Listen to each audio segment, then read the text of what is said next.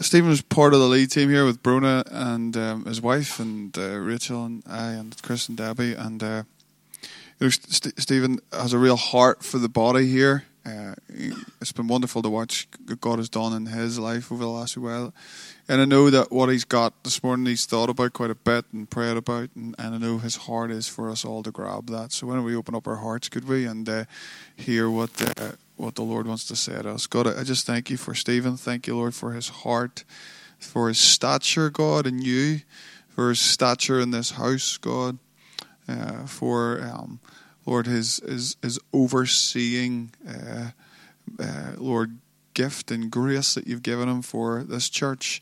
And Lord, I just pray that out of that heart, Lord, uh, your heart, Lord, you, the great shepherd who's given him, Lord, uh, uh, the heart of a shepherd, God, that as he shares, Lord, you flow from that place, Lord, in Jesus' name. Amen. Dead on, thank you. Is this this the clicker thing here, isn't it? Head on. Uh, right, Lynn, that was that was great. I really, I really always encouraged to hear people's stories, and I think as I shared maybe when I was doing one of the interviews a couple of weeks ago, when when you open your heart up like that and make yourself vulnerable, it opens other people's hearts, and I think that's a, something very warming about you that you maybe have that quality to, to maybe to probe deeper and, and expose somebody's heart maybe a lot quicker than, than a lot of us would have. So, uh, and through hardships that, that you've been through, or any of us have been through, can be the birth of a ministry, and you're uniquely qualified to talk to people in that situation that others aren't. So, bless you. Appreciate you making yourself vulnerable like that, Lynn. So, uh, the the series that we've been looking on the Holy Spirit over the last four weeks, and Ali and Chris have been speaking about uh, the person of the Holy Spirit. The, the, Holy Spirit isn't just a force. Uh, his feelings, he can be grieved, he can be quenched. The importance of walking in the Spirit and not gratifying the, the desires of the flesh that we've been heard of the last four weeks. So, I know with the summer, people are away on holidays and maybe dipping in and out and haven't, haven't followed the whole series, but today we want to move on to the fruit of the Spirit. In Galatians 5, love, joy, peace, long suffering, gentleness, goodness, faith, meekness, and self control. Different translations, NIV, King James, have maybe different ways of wording these. So I have probably taken, uh, if this doesn't line up exactly with your version, don't be panicking. I've sort of taken different words uh, that I think would maybe portray better what, what I want to get out this morning. So, uh, what I hope to cover this morning is, depending on time, we'll be taking a look at the fruit of the Spirit. But before that, I want to take a look at the Spirit in our lives before we actually come to Christ, the work of the Spirit in our lives through that process of salvation, and then maybe look briefly at love, joy, and peace, and possibly the works of the flesh. But we'll see what way things go time wise. So, just to lay, to lay a foundation, I'm going to go off topic, as I say, and leave the fruit of the Spirit for the time being, try and lay a foundation of the Spirit's work in our lives. So, we can see right from the beginning, I think Chris shared this verse a few weeks ago, Genesis 1 1 to 2. In the beginning, God created the heavens and the earth. Now the earth was formless and empty, and darkness was over the surface of the deep, and the Spirit of God was hovering over the waters. So we can see right from the beginning of creation, the Spirit is at work. So way before uh, anything from the first point in, in time, recognized times, we know it, the Spirit of God was, was at work. From then on, the, Bible through the fall of Adam and Eve, and the Bible is really a love story of God pursuing man. Uh, it's God's heart that He would be in a covenant relationship with you and with me. And God's not willing that any should perish, but all should come to repentance. If anybody here has done Ignite, just all he was talking about Ignite, if anybody is thinking of doing Ignite, I would seriously consider it. Ignite has been run for four years. I was involved with it for the first three years. It wasn't last year just because of the formation of the Poor Portadown Church and what have you. But the first semester in Ignite, Ali would speak a lot on the God story and the Father heart of God and really see how God has pursued man and, and his heart is for that relationship with us. So, moving on to Psalm 139 For you created my inmost being, you knit me together in my mother's womb. I praise you because I am fearfully and wonderfully made. Your works are wonderful, I know that full well. My frame was not hidden from you when I was made in the secret place, when I was woven together in, in the depths of the earth. Your eyes saw my unformed body, and that is why we were saddened by the abortion vote down south not so long ago, because God's eyes saw our unformed body. And, and when we were just a bunch of cells in our mother's womb, God had his hand on us even then. We can't, we can't get away from God's Spirit. Jonah tried. Um, where can I go from your Spirit? As we know, Jonah, Jonah ran when he had to go to Nineveh. I probably would have ran myself because Nineveh wasn't a very happy happy place to go to. It was a quite a hostile place, but God sent a big fish, brought him back. Sam, the psalmist writes in 139, "Where can I go from your spirit? Where can I flee from your presence? If I go up to the heavens, you are there. If I make my bed in the depths, you are there. If I rise on the wings of the dawn and settle on the far side of the sea, even there your hand will guide me, and your right hand will hold me fast." God's eternal purpose is not just to populate heaven God is building a body of people into Christ likeness to be his bride. Revelation 19:7. Let us rejoice and be glad and give the glory for him, glory to him. For the marriage of the Lamb has come, and his bride has made herself ready. And we have a responsibility in that, in making ourselves ready for, for Christ's return. So even though even though God created us, He was there at the beginning when we were being formed, we were still born outside of a relationship with Him because of the sin in our lives. And there's nothing that we can do to make God love us more. Romans 5 8. God demonstrates his love, his own love for, us in this. While we were still sinners, that Christ died for us. So it's when that Ali had alluded to in, in, the verse that he shared, it's when we were in that state that we didn't deserve God's love, it was then that he, he died for us. In Ephesians, I'm going to just fly through these verses sort of quickly here. Uh, Ephesians 2 4 and 5. But because of his great love for us, God, who was rich in mercy, made us alive in Christ. God made us alive in Christ when we were dead in transgressions. It's by grace you have been saved. John 6:44 No one can come to the Father unless the Father who sent me draws him and I will raise him up in the last day. It's because of God that we exist and it's because of God that we can come into relationship with him. You may have seen this uh, that I this on the computer. Such such is my computer skills. I don't want to spur, spur of jealousy rising up in anybody, right? So, uh, so you may have seen this diagram used in evangelism, and it, you know, we're on one side and God's on the other, and there's nothing that we can do to get to God. All our works, all our prayers, all our church attendance, no matter what we do, we can't get to get to God. So then we draw in the cross. Jesus said, I am the way, the truth, and the life. No one comes to the Father but by me.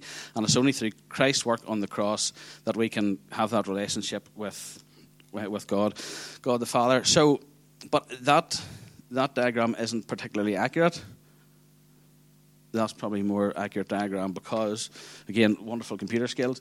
Uh, the, the, journey from birth to Christ isn't always a smooth one. You know, so the Spirit's work in our lives in that process is is crucial to our coming to Christ. Um, you've probably heard, I know I've heard different people giving their testimonies and maybe saved later in life or even 20s, 30s, 40s, 50s and quite often when people are saved and they see what Christ has done in their life and come into that relationship, it's then that they can actually see that God's hand was on them, even back through difficult circumstances, through trials, through tribulations, and they can see then how God's Spirit was on them, His hand was on them, drawing them, drawing them to Himself. So. Um, I don't even think that's the full picture, but I'm going to come back to that later on. But the thing, the thing that we can remember in evangelism and reaching out to people, we can never, ever convince anybody that Jesus is who he is. And that takes a lot of weight of responsibility off us in trying to get into debates. And, I'm not saying don't debate because you should be able to give a reason for your faith, but it's only God that can reveal himself. In Matthew 16, when Jesus asked the disciples, Who do you say I am? Simon Peter answered, You are the Messiah, Son of the living God. And Jesus replied, Blessed are you, Simon, son of Jonah, for this was not revealed to you by flesh and blood, but by my Father in heaven. So it's only God can reveal himself to people. Uh, it's for our responsibility to share the message and open up people's hearts. You can only get saved and come into a relationship with Christ through an encounter with the Holy Spirit. John the Baptist was uh, famous for calling people into repentance, and I want to just take a quick look at the Beatitudes and, and show you the, that process of, of salvation. Matthew 5, anybody's following along in their Bibles, Matthew 5, known as the Sermon on the Mount, where Jesus, uh, Jesus speaks the, the message of the Beatitudes. So I just want to sort of expound on these a wee bit because I think this is actually key and foundational before we get to the fruit of the Spirit. This process in our lives is, is the foundation of where that fruit comes from. So, blessed are the poor in spirit. Who are the poor in spirit? The poor in spirit are those who recognize that they are outside of that relationship with God. Nicodemus, as you remember in John chapter 3, he came to Jesus one night. He was a member of the Jewish ruling council and uh, he, he was talking to Jesus, and Jesus said to him uh, that you cannot see the kingdom of God unless you are born again. And then he said, "You have to be." Jesus said, "You have to be born of the flesh and born of the spirit." And Jesus said to him, "You are Israel's teacher, and you don't know these things." And Jesus actually sounded quite surprised. How does a teacher of Israel not know these things? And I always wondered and sort of pondered why was Jesus surprised. The thing is, at that time, Nicodemus's Bible, if you like, would have been what our Old Testament is. And, and being a, a teacher, being a, a ruler in the, in the Jewish ruling council, Nicodemus would have known the Old Testament. So Nicodemus, being born again, is only mentioned in the New Testament, but it's not a New Testament principle. Deuteronomy 6, I don't have, I should have had these two up on, up on the slides, but I don't have them. Two verses. Deuteronomy 6, verse 5 to 6, is love First, that's the first fruit of the Spirit. Love the Lord your God with all your heart and all your soul and all your strength. These commands I give you are to be written upon your heart. And Nicodemus would have known that verse. He also would have known the verse Chris shared a couple of weeks ago, Ezekiel 36, 26 to 27. I give you a new heart and I put a spirit in you. I will remove from you your heart of stone and give you a heart of flesh. And I will put my spirit in you and move you to follow my decrees and be careful to keep my laws. And when we look at the fruit of the Spirit, the first one that is mentioned is love, and that's where all the other the, the other fruits come from. So, being poor in spirit, poor in spirit are those who are outside of that relationship with God. The second, blessed are those who mourn, for they will be comfort, comforted. The mourning is coming from a place of conviction of sin. I know as as you pursue God more and, and you come into that you know, fuller relationship with Him and get to know Him more, I find the more you're convicted of the things in your life that aren't fully matching up with what, what He wants. So the mourning is coming from the conviction of sin in our lives when we're faced with a holy God who has loved us unconditionally and has pursued us and brought us to that that place where we're, we're where the sin in our lives is being revealed and we realise it needs dealt with and, and we realise that it can only be dealt with through Christ's work on the cross. Blessed are the meek, for they will inherit the earth meekness nowadays is probably quite often you know, thought of as timid and quiet and, and that type of thing. But more accurately, here, it, it, the meaning of meekness is it's like a wild horse that needs broken. I don't know much about horses, but I know on a wild horse, I wouldn't fancy getting on. I wouldn't fancy getting on any horse. I was only on one once, and it, it took off. I thought, that's the last time I'll ever be on a horse. But I know a wild horse needs broken, and it's like the horse has a will of its own, and the, the horse's master has a will, and it's that process of breaking the wild horse to be submissive to the master, and that's what meekness means here, and it means meekness means to be teachable. And when we come into that relationship uh, with God and, and getting our sin dealt with, we then have a battle of the will between between my will and God's will. And ultimately, when we come into that relationship with Christ, we are actually saying about the rest of our lives what Jesus said in the Garden of Gethsemane not my will, but your will be done. And meekness is to submit to the will of, of God. Moving on then to the last one Blessed are those who hunger and thirst for righteousness, for they will be filled. When we have been through that process of realizing our depravity outside of God, realizing that sin in our lives and battling with God to deal with that, realizing that it's His will is important and not ours. It's like we are then in a in a, state of being like an empty vessel. And how do you feel when your tummy's empty? When you're when you're starving, like when you're hungry, you, the hunger will drive you to get something to eat. Hunger will drive you to get a big feed. So when we are in that state and going through that process, then we are hungry and thirst for righteousness and we long and pursue more of God. And through that process of conversion and being saved, that will produce Christians that don't need told to have to go to the prayer meeting, or you should go to the prayer meeting. Don't need convinced you should read your Bible. Don't need convinced that you you should go to church and be in fellowship, or you know be serving whether it's in church or out in, in the marketplace. Because that process of conversion that will put a hunger in your heart, and that's God's spirit in your heart that will drive you into more of Him. And I think sometimes churches can sometimes maybe make the mistake of leading people in a sinner's prayer too quickly. I would rather see someone battling over those issues, the sin in their lives, and the, the, submitting to God's will. I'd rather see that happen for three, four, five, six months, two years, than get somebody to say, right, say a sinner's prayer, and which you don't actually find in the Bible, and, and then they think they're saved, and then they've no desire to, to fellowship, and no desire to read the Bible, and no desire, no hunger for God, and it's like plucking an apple off the tree before it's actually ripe.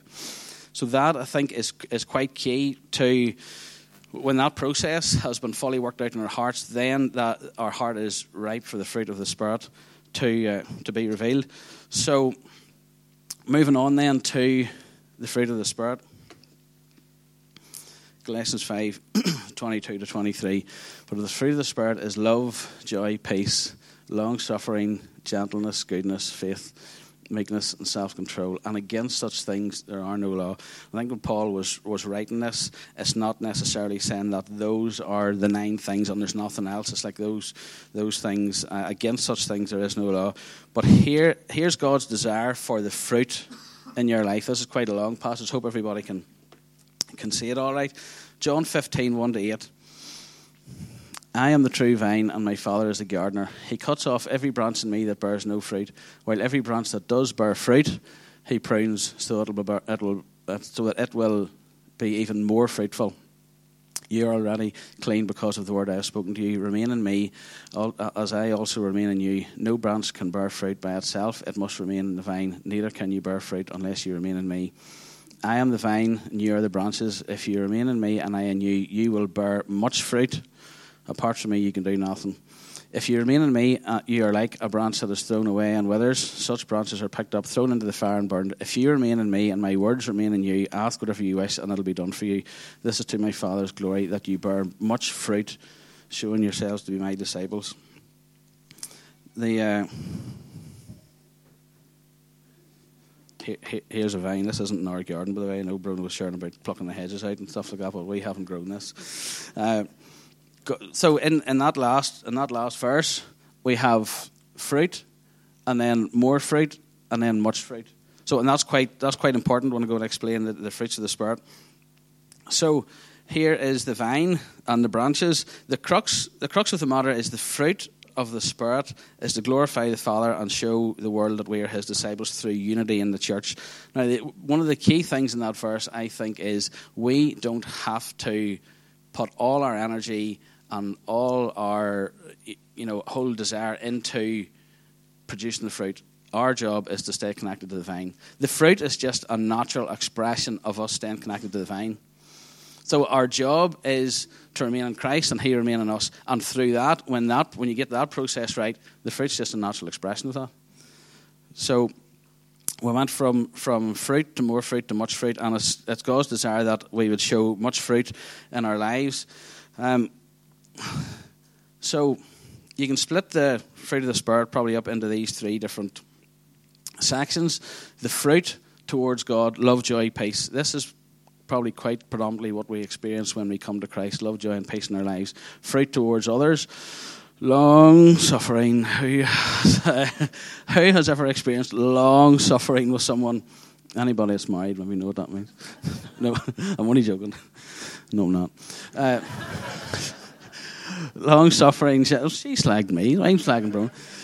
Long suffering, gentleness, and goodness is predominantly what what uh, the fruit of the spirit in our lives towards others, and then towards for ourselves, faith, meekness, and self control. The uh, the fruit of the spirit really is love. Love is the fruit of the spirit, and the others are uh, actually coming out of that. You can see that love is so love in ourselves when when we come into that love and relationship with God, and love is consumed in our lives. It's like love hitting the prism, and love, joy, peace, long suffering, gentleness, goodness, faith, meekness, self control is the outward progressive expression of love in our lives. And uh, you know, as as we heard last week, one of the one of the deepest theological statements I think I have ever heard that God's not beige, He's rainbow. So, and that's like the rainbow of, of uh, the expression of the fruit in our lives coming out. But and when we go back even to to the last verse, whenever the the Pharisees were asking Jesus, "What is the greatest commandment?" and Jesus said, "Love the Lord your God with all your heart, all your soul, and all your mind." So towards God, love, joy, and peace. And then he answered another question that he wasn't asked, and the second is like it: love your neighbor, long suffering, gentleness, goodness, as yourself, faith, meekness, and self control. Jesus basically summed up the fruit of the Spirit in answering the Pharisees uh, about what is the greatest commandment. So, how do we stay connected to the vine? And how do you go from fruit to more fruit to much fruit? In response to that question, I would probably ask, What's your prayer life like? And what's your time in the Word like?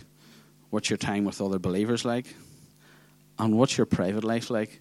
Because I think who we are in private is actually who we really are. They're saying predominantly we experience love, joy, and peace um, when we come into that relationship with Christ, and it's like love. You can I mean, you can expound that probably uh, for for a few weeks, but the, the the fruit of the spirit are outward expressions of the progressive love in our lives, and when in Corinthians 13, when Paul is talking about the gifts of the Spirit, like prophecy and tongues, you'll see in, in chapter 12 he speaks on it, in chapter 14 he speaks on it, but Samuel's right in the middle. In chapter 13 he talks about love. Love is patient, love is kind, it's not self seeking, it doesn't envy, doesn't boast, doesn't keep a record of wrongs, because love is like the sandwich in, in, in talking about the, the gifts of the Spirit. And uh, without, without that in our lives, it, the others really don't, don't make much sense at all. Um, joy, Nehemiah 8.10, the joy of the Lord is our strength. When we're bursting with joy, it's like we can, we can conquer anything.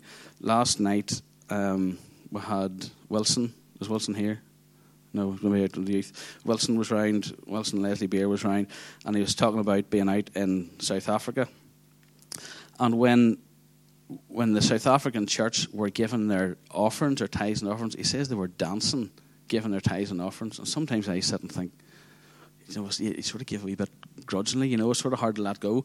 But the, the, the Zulu church in South Africa were dancing, giving their, giving their offerings. And David in the Bible knew what it was to have that relationship with God.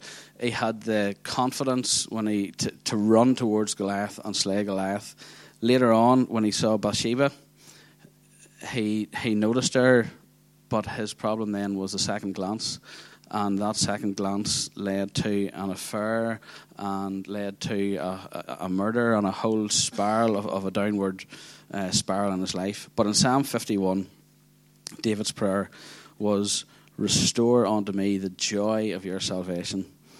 David hadn't lost his salvation, but he had lost the joy of it. And I remember even back in my late teens, just in, in circumstances, and was probably feeling quite down. And I remember just out praying to God and walking across the fields, and I was like, God, restore unto me the joy of your salvation. And maybe that's maybe a prayer that some of us uh, maybe need to pray sometimes whenever we're things maybe just aren't feeling as great as we want them to feel or, or not in, in particular brilliant uh, circumstances. Maybe praying, restoring to me the joy of your salvation is, is something that is maybe key in somebody's life. Uh, peace, moving on to peace.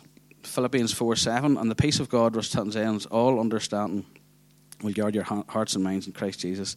And there'll be times when things are sort of coming crashing down and we don't necessarily have that maybe peace in our lives that we would like. And I remember uh, now I know, I know in this situation and, and in this church that people have been through maybe very difficult sit- circumstances and situations. But I remember when we were going to India, Brona and I were going out to Bible College in India in 2009. Well, in 2008, I was working in Ulster Carpets in the town and applied for a career break because we felt we got married in April, we would go out to, to the Bible College and applied for a career break, and they didn't give me it because recession was kicking in. And Brona a couple of months before that in September had started to take a sore back, which got increasingly worse. I took redundancy in the December 2008. Bruna went through emergency surgery on her back in January, and it was like all this stuff was coming against us when we had made the decision that we're, we're going to go to, to India. We also, Bruna was obviously leaving her house to get married. I was leaving mine. We had no home to come, house to come home to. We had no jobs to come home to. So it's like essentially we, we went to Bible college in India, homeless and unemployed. So, but there was a, there was a lady in church pulled me to the side. I went to Craigavon Presbyterian at the time and pulled me to the side and said, Stephen, do you really think you're meant to go to India? And I was like, yes. Because it was a peace that passed understanding when other people thought we should have been buying a house and putting a deposit down. We were like, you know what? God wants us to go here and we're going.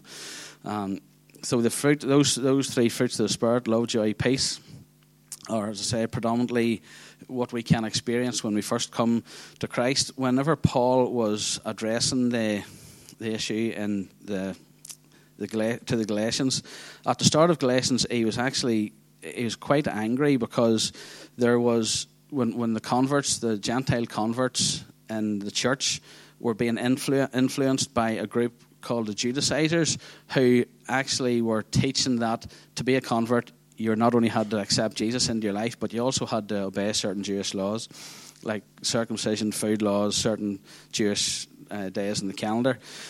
And as a church, we can be like that as well. Whenever you have people that, that are saved, have come through different messy lives, messy backgrounds, different personalities, have different views on things, the way things should be done, and you throw them all together in a church and all of a sudden somebody has a different view on how worship should be done, how long the service should be, who should be visiting the sick, uh, if women should be wearing hats or not, if you should be taking communion every Sunday or now and again, and all these different views and all the while, Jesus is saying, By this shall all men know that you're my disciples, that you love one another. And it is our responsibility that the fruit of the Spirit is flowing out in the church for the unity of the church, because the unity of the church is, is an evangelical witness to the community.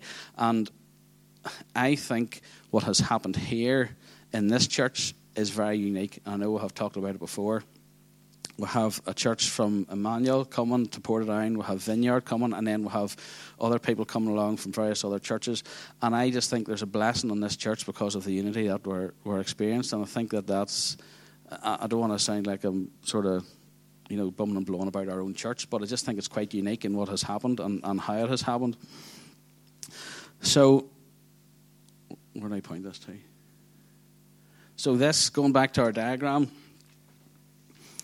I think this is probably a bit more of an accurate description of the Spirit's work in our lives.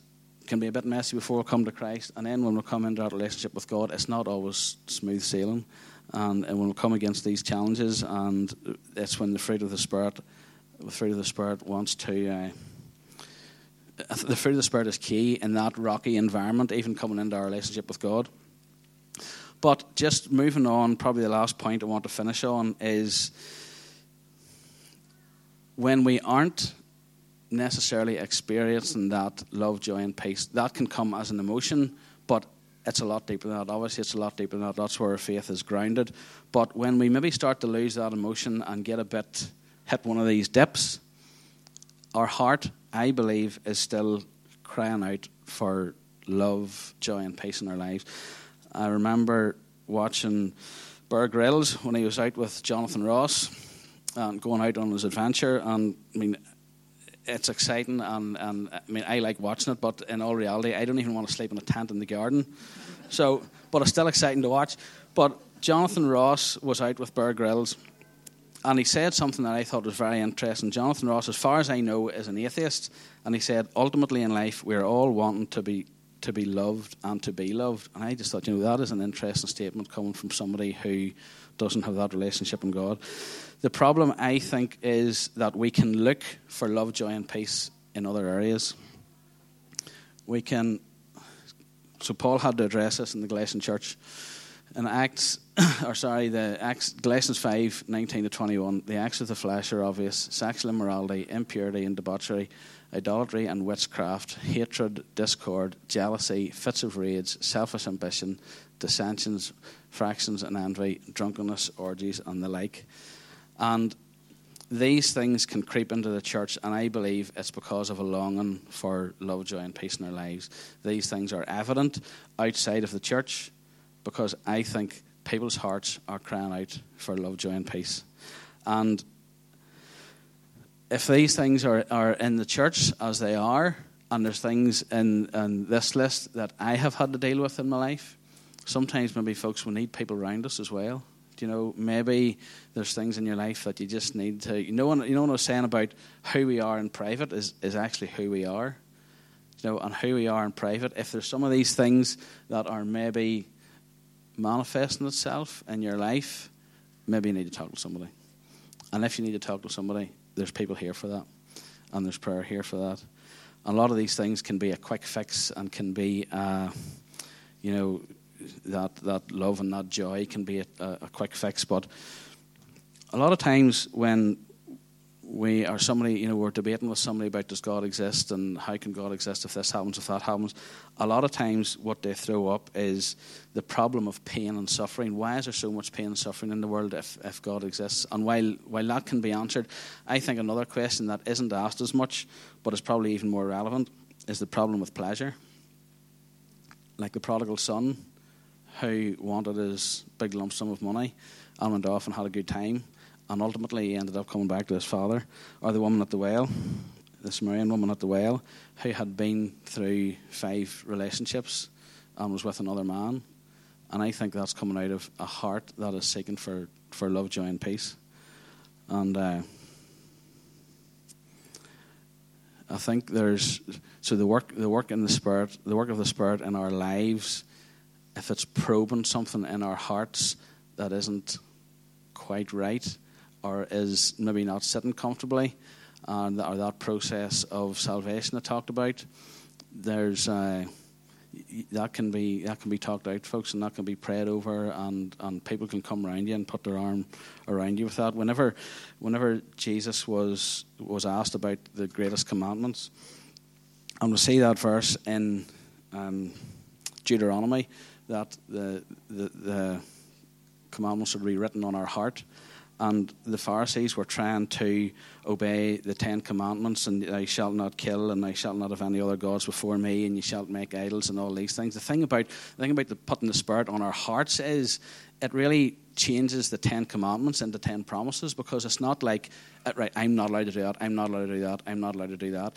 The thing is, God's Spirit is in my heart, and His character is being formed in my heart, and I don't now have the desire to kill and the desire to lie and the desire to steal because God's character is forming my heart that I don't want to do those things. That's why this that's why the commandments and that's why the law was to be written on the heart.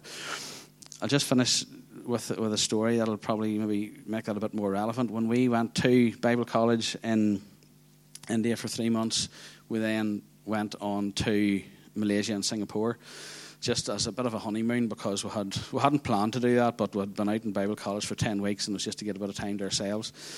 And Singapore is very a very modern country, and the law is very strict on not throwing rubbish down, no chew, not even allowed chewing gum in the country. They don't sell chewing gum because of the mess it leaves in the footpaths. So so people obeyed those them laws, and, and, as I say, it was very clean. So people didn't really throw rubbish down, and and well, no options, didn't eat chewing gum, it wasn't there. But when when you drove from Singapore to Malaysia, where those laws weren't really in place, the rubbish went out of the window of the car because the law didn't change the heart. It just told you if you do these things, then you'll suffer these consequences. But it was the Spirit of God in the heart that changed the heart. And the fruit of the Spirit, as I said, is the outward expression of that love, progressive love in our hearts. So just before I'm going to hand over to Ali, just for can just just finish in prayer. I just think if there's maybe uh, something has has uh, touched people's hearts before we come to communion, Father. Lord, I just want to thank you for your word. I want to thank you for the fruit of the Spirit, Lord, that is birthed in love, where you first loved us, Lord. Father, I just pray for the issues that we can face.